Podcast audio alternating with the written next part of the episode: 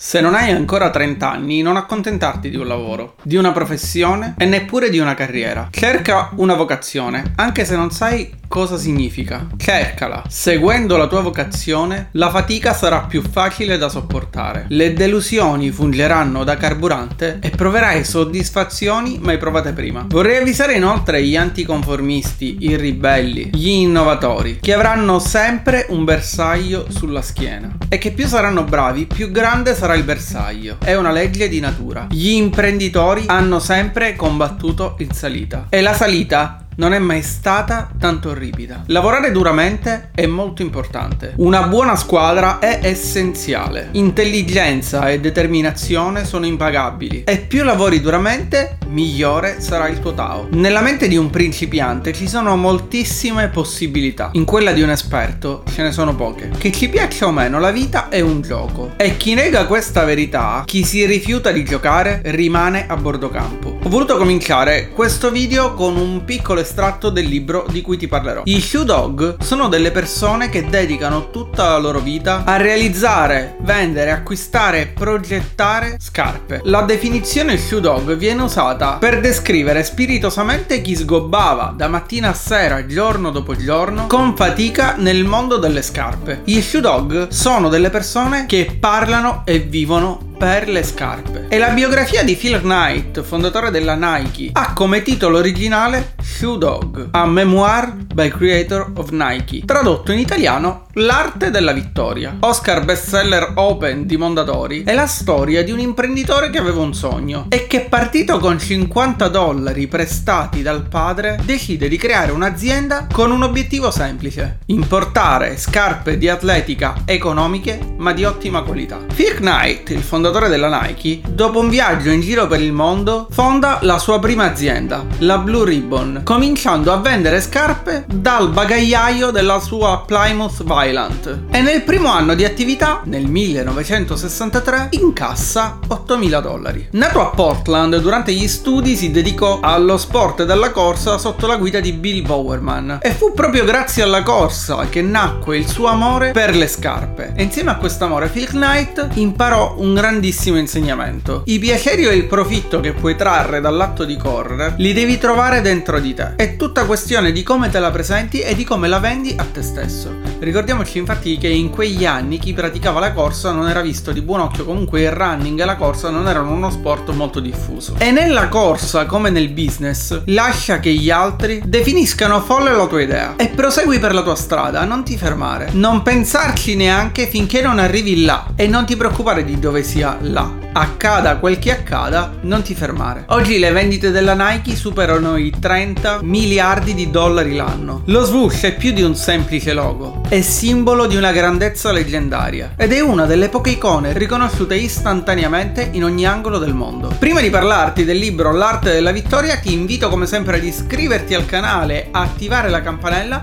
per supportare la crescita del canale e non perdere i prossimi contenuti che verranno pubblicati.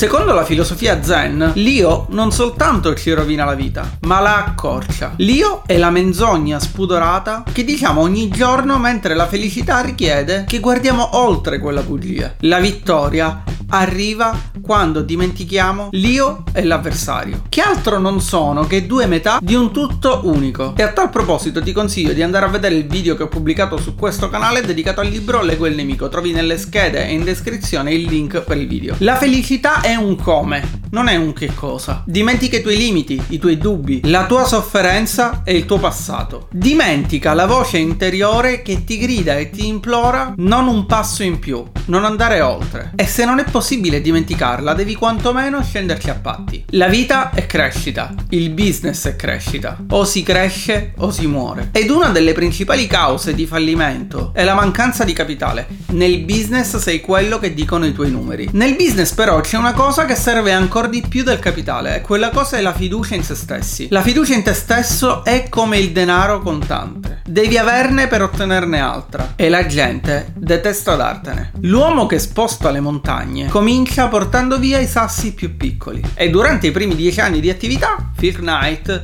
si è ritrovato a risolvere tantissime problematiche per portare avanti il suo sogno e portare avanti la sua azienda. Di fatto Phil Knight ha dovuto risolvere una miriade di problemi, problemi che riguardavano l'approvvigionamento delle scarpe, i ritardi nelle spedizioni, la scarsa qualità delle scarpe, oppure i difetti di fabbrica e quindi ritirare dal mercato dei modelli che erano difettosi, e poi ancora il problema della mancanza di fondi e di capitale. Ha avuto problemi con le banche che gli hanno chiuso i conti correnti, è stato cacciato via dalle banche ed ha avuto persino cause da milioni di dollari intentate dai competitor per i costi di dogana. Ma davanti a tutte queste difficoltà, Phil Knight non si è mai arreso, è sempre andato avanti per la sua strada e ha sempre cercato di risolvere i problemi che si presentavano. L'autobiografia di Phil Knight, infatti, racconta proprio tutto il percorso che ha fatto il fondatore della Nike e che ha affrontato con coraggio, determinazione e perseveranza ma parla anche di ispirazione e di idee geniali. L'ispirazione, ad esempio, ci dice che può venire dalle cose che guardiamo ogni giorno, dalle cose che facciamo ogni giorno, dalle cose che ci circondano ogni giorno. E possono essere cose che si possono mangiare o cose che incontriamo fuori casa. E viene fatto un esempio che davvero ci fa capire come qualsiasi cosa possa essere un'ispirazione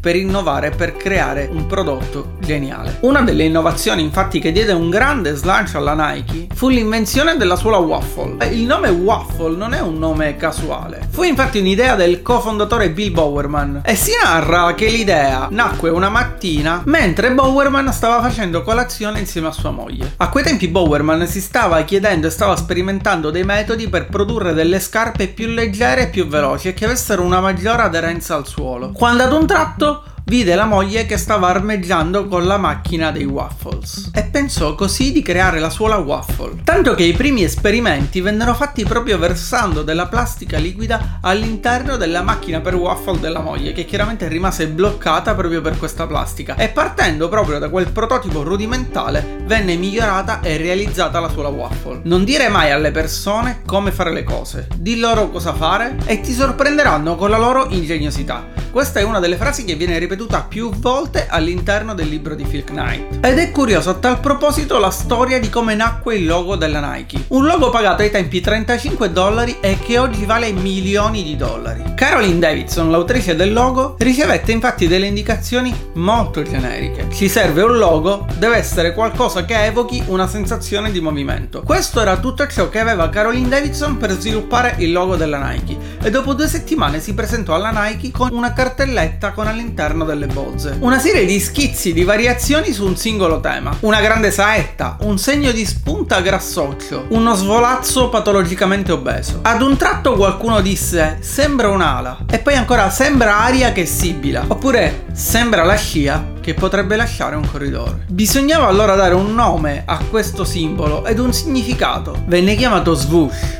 ma cos'è lo swoosh? Cosa significa swoosh? Ecco, Phil Knight disse che swoosh è il rumore che fa qualcuno che corre molto veloce. È il fruscio della velocità. È il rumore che senti quando qualcuno ti supera. E che dire del nome Nike? Fu scelto quasi per caso. Quando il primo venditore della Nike, o meglio della Blue Ribbon, Johnson, disse di essersi sognato la notte il nome per l'azienda, Nike. Phil Knight si ricordò subito del suo viaggio intorno al mondo, della dea greca della vittoria, la Nike, dell'Acropoli, del Partenone e alla fine fra le scelte possibili rimaste che erano Dimension 6, Falcon o Nike, scelse proprio Nike. E lo stesso Johnson, il primo venditore della Blue Ribbon, aveva già fatto notare come tutti i marchi iconici, come ad esempio Kleenex o Xerox, avessero nomi brevi di due sillabe ed un suono nel nome forte, solitamente una lettera come la K o la X. Ma chi era la Nike? La Nike era quell'azienda che non si adattava alle stupidaggini aziendali. Era quell'azienda fatta da persone che volevano trasformare il lavoro in un gioco, ma anche dargli un senso. Era un'azienda che stava creando un marchio ma anche una cultura.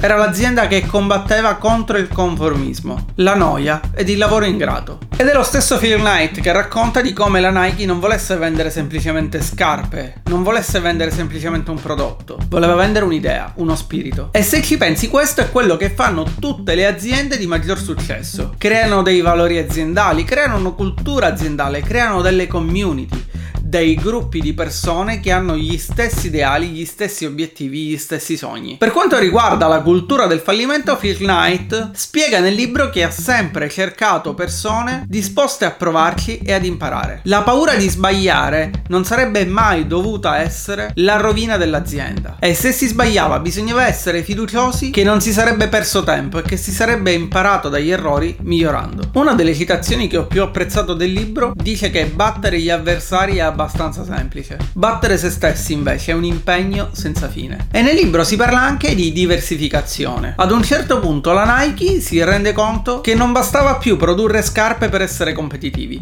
bisognava andare oltre, bisognava diversificare. E questo significò creare una linea d'abbigliamento valida. Infine nel libro si parla del denaro. Il denaro influenza tutti. E questa è la natura dei soldi. Che tu ne abbia o meno, che tu ne voglia o meno, che ti piacciono o meno, cercheranno di definire la tua vita. E il nostro compito di esseri umani è fare in modo che non sia così. All'interno del libro poi si parla anche della vita di Phil Knight, di sua moglie, dei suoi figli, della perdita di uno dei figli. È un libro davvero interessante e se ti sono piaciuti questi spunti, queste riflessioni o questi appunti che ho preso durante la lettura del libro, in descrizione troverai il link per acquistarlo su Amazon. Spero come sempre che questo video ti sia stato utile, ti sia piaciuto, ti invito a mettere un pollice in su, lasciare un commento oppure mettere un pollice in giù e raccontarmi cosa non ti è piaciuto. Ricorda di iscriverti al canale e attivare la campanella per non perdere i miei prossimi video e se vorrai ci vedremo come sempre su questo canale con un nuovo video.